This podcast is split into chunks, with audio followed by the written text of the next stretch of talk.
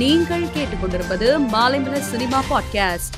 விஜய் நடிக்கும் அறுபத்தி எட்டாவது படத்தின் நடிகர் நடிகைக்கான தேர்வு நடைபெற்று வரும் நிலையில் நடிகர் ஜெய் விஜய்க்கு தம்பியாக நடிக்க உள்ளதாக தகவல் வெளியாகி உள்ளது.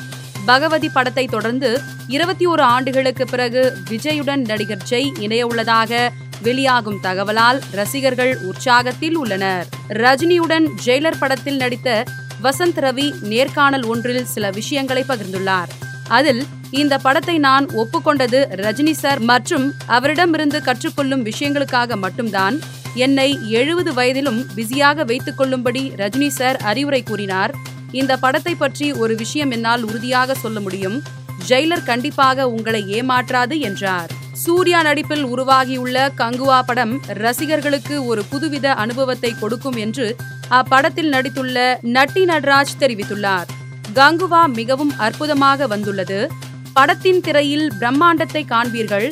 நானும் இப்படத்தில் ஒரு பகுதியாக இருப்பது மிகவும் சந்தோஷம் என்றார் நட்டி நட்ராஜ். நடிகை மாளவிகா மோகனன் படங்களை தேர்வு செய்வது குறித்து மனம் திறந்து பேசியுள்ளார்.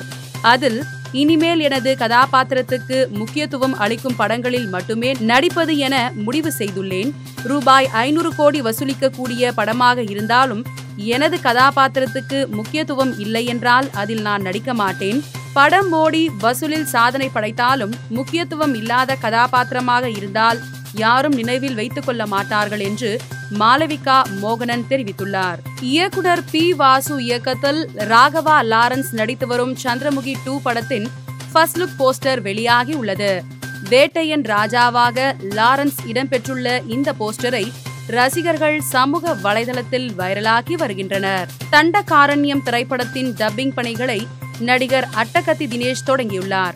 இது தொடர்பான புகைப்படம் சமூக வலைதளத்தில் வைரலாகி வருகிறது. மேலும் சினிமா செய்திகளை தெரிந்து கொள்ள மாலைமலர் டாட் காமை பாருங்கள்.